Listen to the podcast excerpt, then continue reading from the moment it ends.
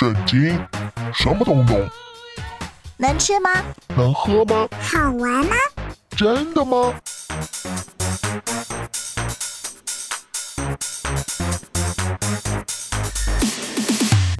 圣经鸡尾酒。干杯！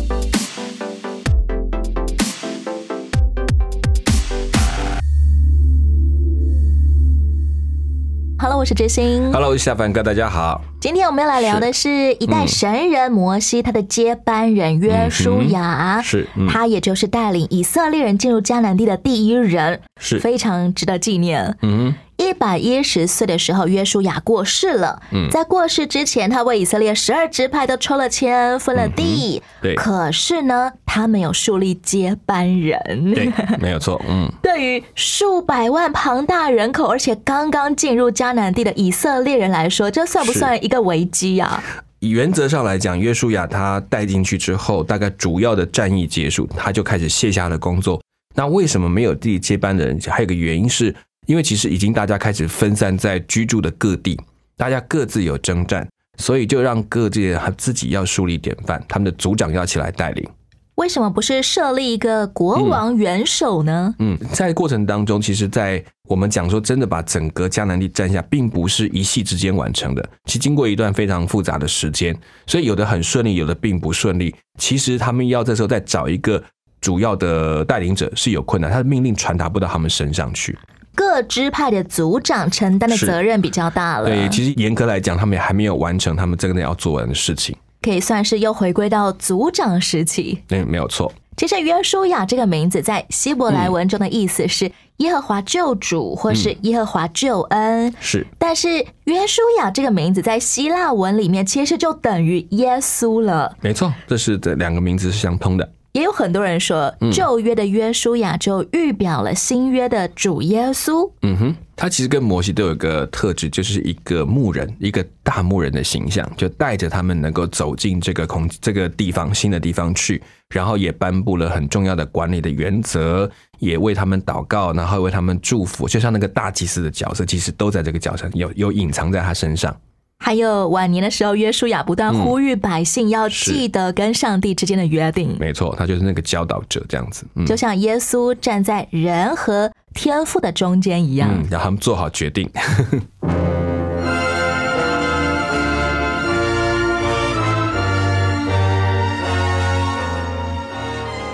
当约书亚和比他活得更久的长老在世的时候，以色列人敬拜上帝。但是随着岁月的消逝，事情起了变化。厄陀涅，厄陀涅，你还在家里吗？对呀，亚萨啊，我还在这里。我正要出门，要到田里去。今天早上去菜市场，又听到一些坏消息。今天你听到什么坏消息啊？我们的邻居又有两家要办喜事了。结婚不是一件高兴的事吗哎？，请你等我把话说完嘛。这两家都是我们以色列人，有一家的青年人要娶一个外邦人为妻，另外一家要把女儿嫁给一个敬拜巴利的男人。厄陀涅，这岂不是太可怕了吗？前几天，当我们看见许多以色列人参加敬拜巴利的仪式时候，我还这样对你说：“你亲爱的老父亲加勒没有活着亲眼看见现在这个悲惨的局面，真是太好了。不然呐、他会伤心的。”我的父亲相信，服从上帝的命令会兴旺，不服从就会有灾难。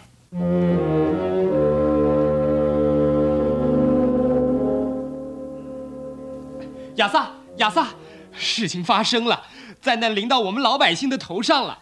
厄陀涅，你说些什么啊？要反抗太迟了，而且我们没有王，没有将军，没有领袖，没有军队，敌人偷袭了我们，到处都是他们的军队，抢掠随时都会发生啊！我们该怎么办呢？第一桩事，把大门随时拴好，不要上街。哎快把我们的贵重东西包好，找一个地方埋起来。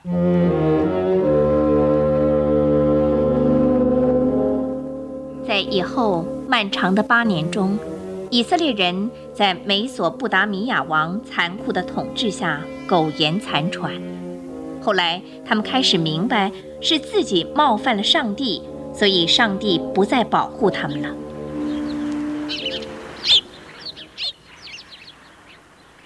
厄托涅，早。啊，厄托涅，你怎么了？你不一样了。亚萨，你是一个会察言观色的好太太。昨天晚上，上帝把一个重担压在我的身上，我相信上帝的灵充满了我，他要我领导我们的人民起来反抗。现在，我们的人民已经回头敬拜上帝了，所以我相信上帝会为我们行出大事来。你会打赢的，你在年轻的时候就是一位勇士啊！对，对，为了要得到你，我攻下了一座城。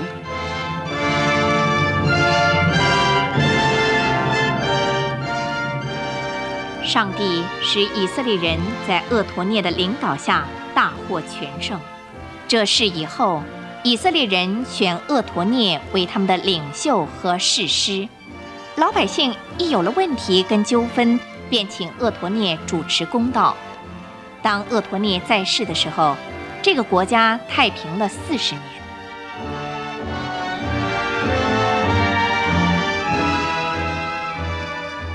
以色列人又得罪了上帝，于是上帝便把他们交在摩押王伊基伦的手中。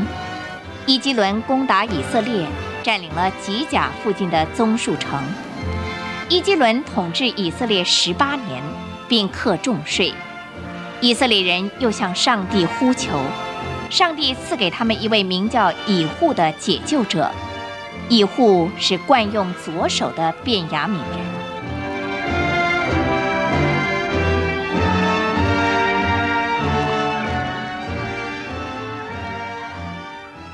以户，我们以色列的长老已经选你，这个月向伊基伦王进贡。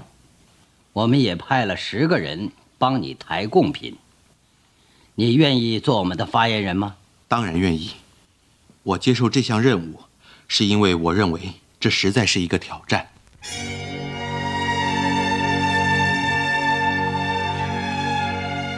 在以后的几天中。一户打了一把两刃的利剑，大约半公尺长。一户，你为什么花那么多的时间打那把剑呢？你用不着不是吗？也许我会让你吃惊。明天我要向暴君伊基伦进贡，这些贡品是我们老百姓的血和汗换来的。我相信上帝赐给我一个难得的机会，我希望这是我们最后的一次进贡。那个肥胖的庸才在我们的土地上，坐在他的宝座上，肥得像一条猪，吃我们的，喝我们的。乙户，请不要轻举妄动，我要你平平安安的回来。如果上帝要我们把侵略者赶出国土，我愿意尽我的本分。请记住，有上帝的帮助，万事都行得通。亲爱的，请不要担心，上帝会让我回到你的身边的。有这样一把剑在手中，他们不会让你进到王面前的。我不会把这把剑放在人看得见的地方，因为我是用左手的，所以我要把它绑在右腿上，藏在衣服里面。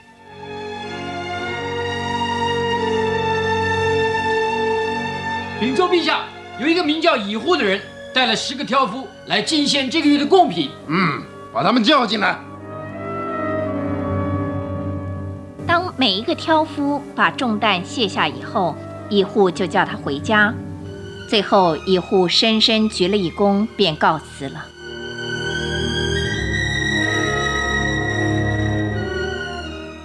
不久，一户走到吉甲附近的采石矿。唉，有那么多的卫兵和侍从在王的四周，我怎么能够把剑抽出来下手呢？如果……只有我一个人和他在一起就好。哈，我知道了。现在我要转回去跟王说，有一件机密的事要奉告他，希望我们两个人能够单独在一起。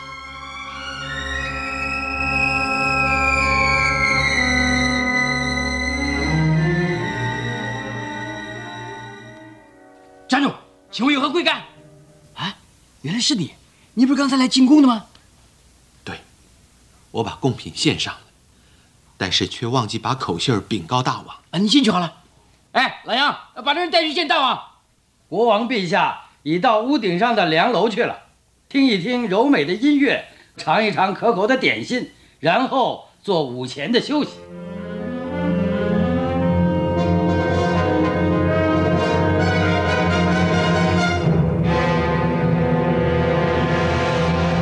陛下，刚才来的乙户要觐见。静下来。大王万岁！我有一件机密的事要禀告陛下。嗯，你们每个人都走开，今天不要再奏乐了，随手把门关上。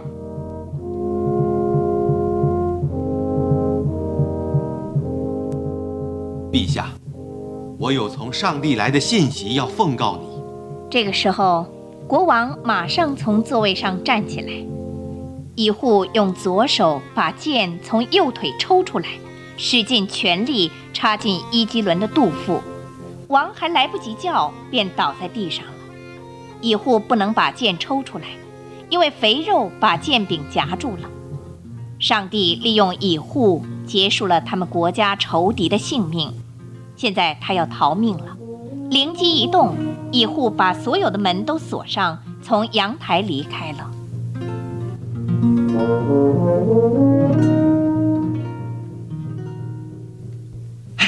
我看见那个人刚刚离开呀，现在我们可以进去伺候我们的王了。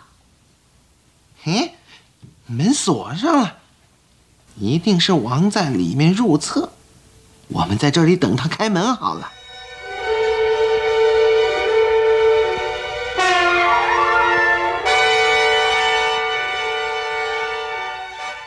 他们等了又等，但是王还是没有开门。哎，一定是出了什么纰漏了。上厕所不会这么久啊！让我们大声的敲门喊吧。也许啊，他忘记把自己锁在里面了。嘿，陛下！陛下！哎，陛下！一定是出了事啊！我们必须把门撞开。哎，对。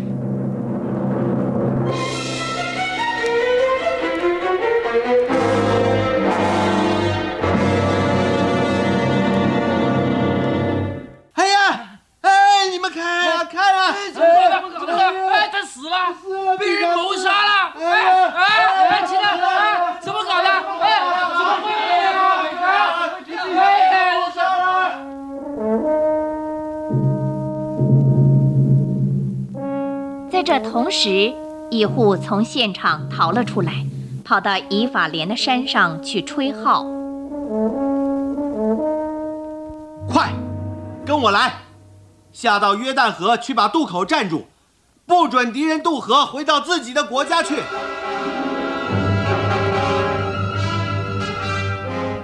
那天，上帝使以色列人大获全胜，于是国家太平了八十年。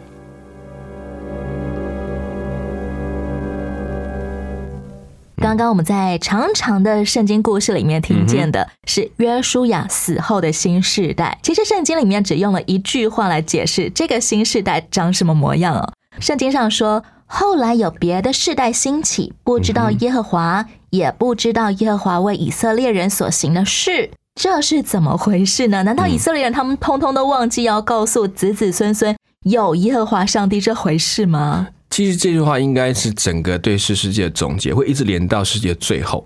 这一群人慢慢的兴起，就忘得越来越凶。其实有一个关键是这些继承的长辈们，他们这些故事有没有继续的传递给他们的下一代？他们有没有在这样的一个分散的生活当中，就渐渐的只顾着眼前的生活跟征战，而忘记了帮助他们从埃及一直到这里的上帝？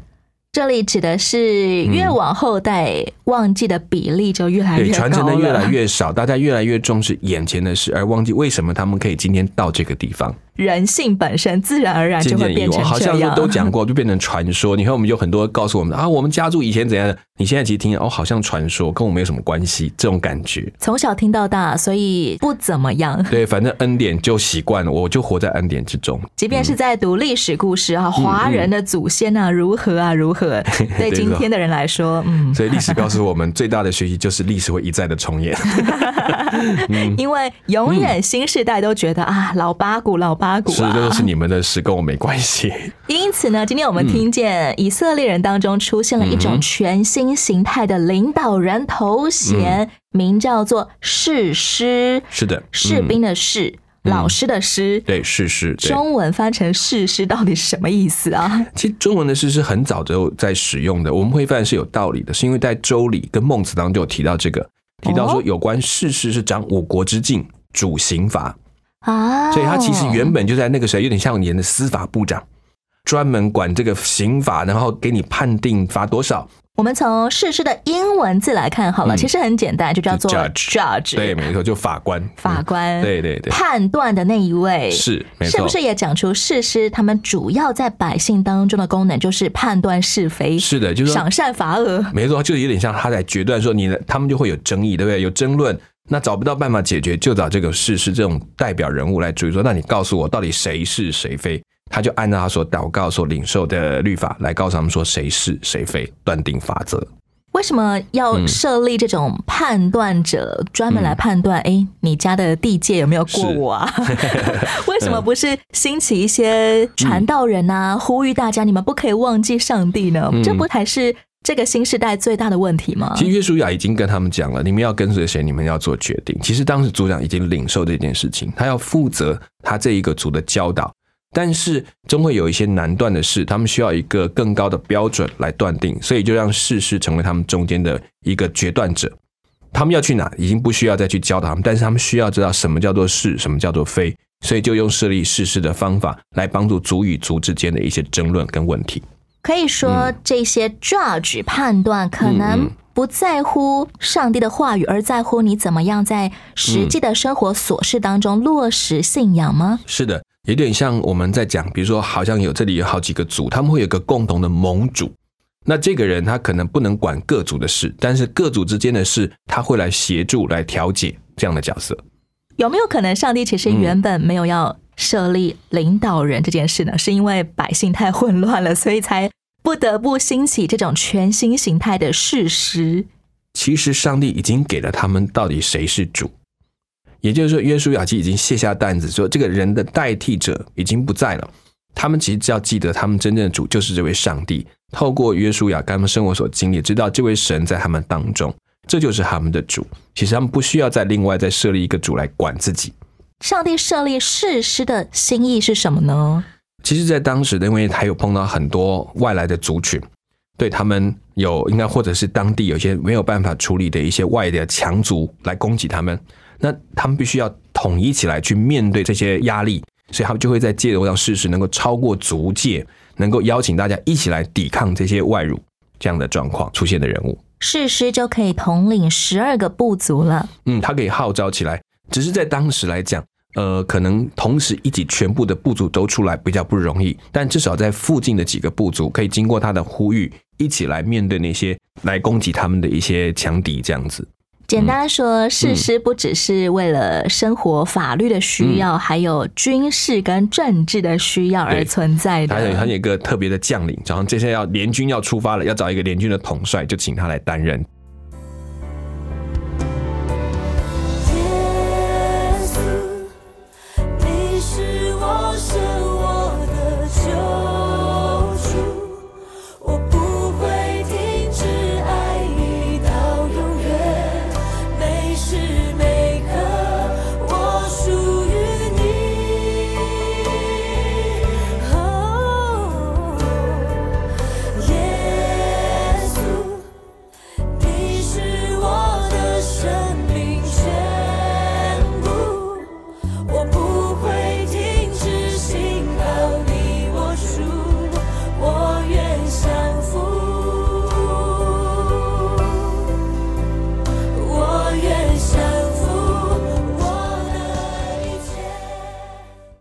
曲是由喜恩所演唱的《我愿降服》。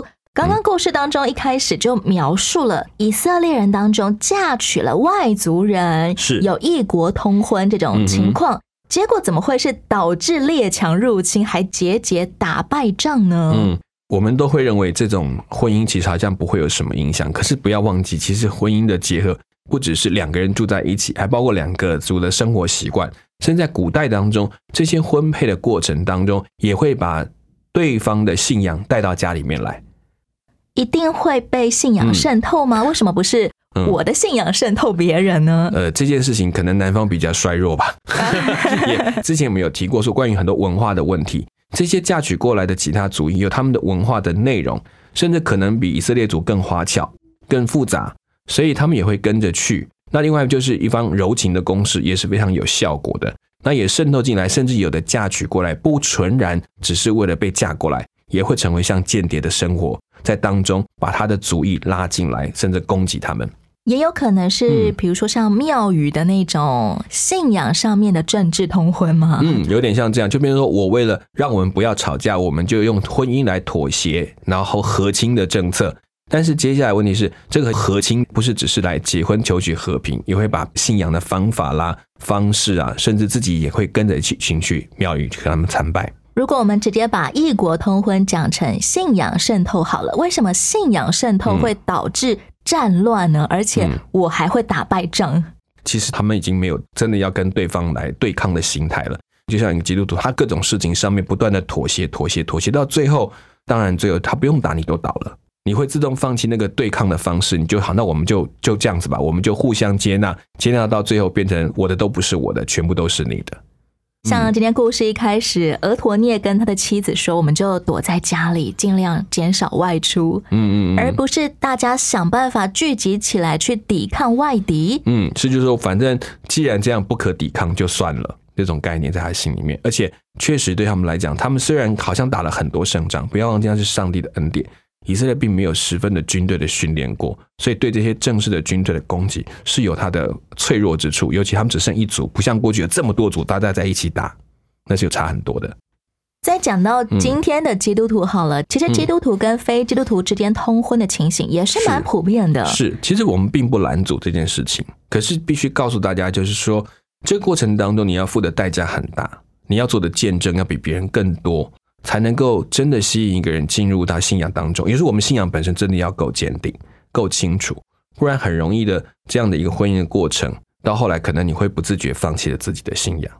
最大的关键是怎么样避免自己忘记上帝，我也转而去敬拜各路神明，或者是奇怪的生活方式。好了，没错，我当然我们也看过，现在很多的姐妹啊或弟兄把他的另外一半带到教会，他们也自己真的被感动，有有，但是真的我相信他们付出相当大的代价。有没有什么诀窍啊？可以怎么样不被嗯异国文化渗透？其实你有没有发现，保罗后来有提到，就是每一个人要守自己的份，也就是说，他其实要比别人花更多心思，然后做好他自己的那个职分的角色，让对方钦佩、佩服，然后有宽广的心，然后有长久的耐心跟信心，证明他所依靠的上帝真的是真的。其实，在还没有结婚之前，我们就可以操练怎么样跟非基督徒的家人相处了。是没有错。有时候我们不是用敌对，是用更宽容的角度，但是让他们看见这个信仰高过他们所看到的信仰，那真的是要花极大的功夫跟耐心。今天我们在故事当中听见以色列人当中的第一任和第二任士师，嗯他们是俄陀涅和以户。是，嗯，小板哥，上帝是怎么兴起士师的啊？士师他们自己怎么知道？哎、就是我，只有一个人呢。上帝没有兴起十二个，只有我一个。对，这个也是很好玩。我们在讲士师，到底士师是真的一下子带领十二个宗派，还是说他们在同一个时间有好几个士师？这个在年代上是有很多讨论的空间的。不过看起来来讲，目前这些士师，你会发现它带属于区域性的居多，就是他在某一个地区碰到某一个外族，就兴起一个士师，所以他们被呼吁呼召，来自于上帝听见以色列人的呼救，他们的危机，所以兴起这一个人。上帝听见人的呼救，为什么不是去呼吁他们？你们应该要检讨自己，悔改转向我，而是派这些英雄去打胜仗。其实也是让他们证明，知道他们依靠的上帝才能真正拯救他们。这群人呼救，其实到底是不是完全向耶和华上帝呼救？我们想，我们是有一点质疑。可能有一些人他们在到处乱求，知道他们很苦，他们需要拯救，却不知道向谁求。但上帝仍然听了。而这当中，上帝到底只呼召了厄陀涅、以户，还是还有别人？我常常在想，会不会是因为他们听到而且回应了？其实上帝可能一直在呼召每一个人。对他们都知道他们有这么一位上帝，但是这些人可能刚好也清楚知道他要回应的是耶和华上帝，而上帝也帮助他们，就回应给他们，赐给他们能力。也可以说，俄陀涅、以户这些人，他们是愿意站出来力挽狂澜的人。对，你看他当他们其实起来出去的时候，后来就有人跟着了。这些人表示他们也是仅仅在等候一个 sign，一个一个记号，他们就可以起来一起跟着上帝去面对这些人。的确会带出一个正面的连锁效应。当俄托涅、以户他们打了第一场胜仗之后，其他部族也会愿意来跟随他。对，没有错。慢慢他们就成为全民的首领了。对他们才能有这个行动，然后也能够继续的听从说，哦，他们来自上帝的提醒跟帮助，他们就会跟随他们。在这些事事被兴起的过程当中，上帝还有没有兴起别的角色来真正帮助以色列人他们的信仰呢？嗯毕竟他们最真实的需要是要记得有耶和华上帝，要记得你们跟耶和华上帝立约。对，其实他当中你会发现，在开始的时候，约书亚确实有让各个包括和立位人进入他们当中，他们的责任其实就是在教导百姓关于献祭跟律法的事情，所以其实是有人在传递的，只是力量太微弱，他们又是靠着等于说在当地他们的奉献才能够存活下去。所以，如果这些人开始不奉献给他们，开始不把上帝当一回事，他们讲的再多，人家也听不见，甚至他们最后也只好流散到各族当中，想办法活下来就好。其实事实的存在对于全民来说都是一个 sign，、对，我的心是否仍然跟随神，是或者我要寻求那一些住在我当中的各国各族他们的神明。没有错，你有没有发现，每一次他一拯救，这一群就突然好像醒过来一样，哎，就开始听从上帝。可是没有多久，平安一到，大家就慢慢又忘记了过去上帝的拯救，又跑到自己的生活里面去了。难怪我们的成语说要居安思危啊，没有错嗯因为人性本身是居安就忘。对，就是说，一过好了啊，就没事了，反正这个上帝拯救完，下次再说。哇，很危险的。我们怎么样在现代人的安逸生活当中，提醒自己不要忘记耶和华上帝的恩惠呢？嗯，你有没有发现，在下雨天你会打伞？打伞完之后，你会觉得雨就停了吗？没有，对，这是我们清楚看到外面还有雨的。如果这把伞很大，就会忘记了。对，就好像我们走在某某地下街，啊，外面下着大雨，哦，反正都没有下雨，然后出去你就把伞给忘在里面，然后想不用带伞，一出去下大雨，只好闷着头往前冲。这就是我们在讲的，很多时候我们忘记了上帝这么大的伞，就以为外面是天晴，其实我们就一直往伞的外面走出去。并不是嗯我忘了带伞，所以导致像以色列人有列强入侵这种行为，而嗯是因为本来就会有存在列强入侵这种是事实，对只是我有没有记得要带伞？对，然后这个地区本来就有很多的外族，应该说其他的族裔就住在那个地方，它当然就会成为他们的威胁。战争不是突如其来的，而是是本来就存在的。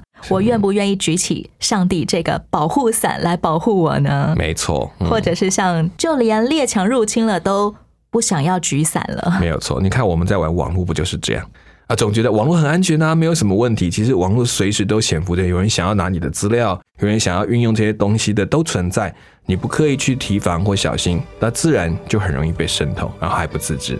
其实撑伞多简单啊！对，我只要呼求耶稣来保护我。是活在他的里面。我想今天的故事给我们的提醒真的很简单，但是又很清楚，是值得我们一生都要谨记。嗯带好那把伞就是天赋上帝。活在主的里面，记得。我是真心，我是小凡哥，节目的最后，继续来和你分享由喜恩所演唱的《我愿降服》，愿你的每一天都记得呼求天赋上帝。天赋必定保护你。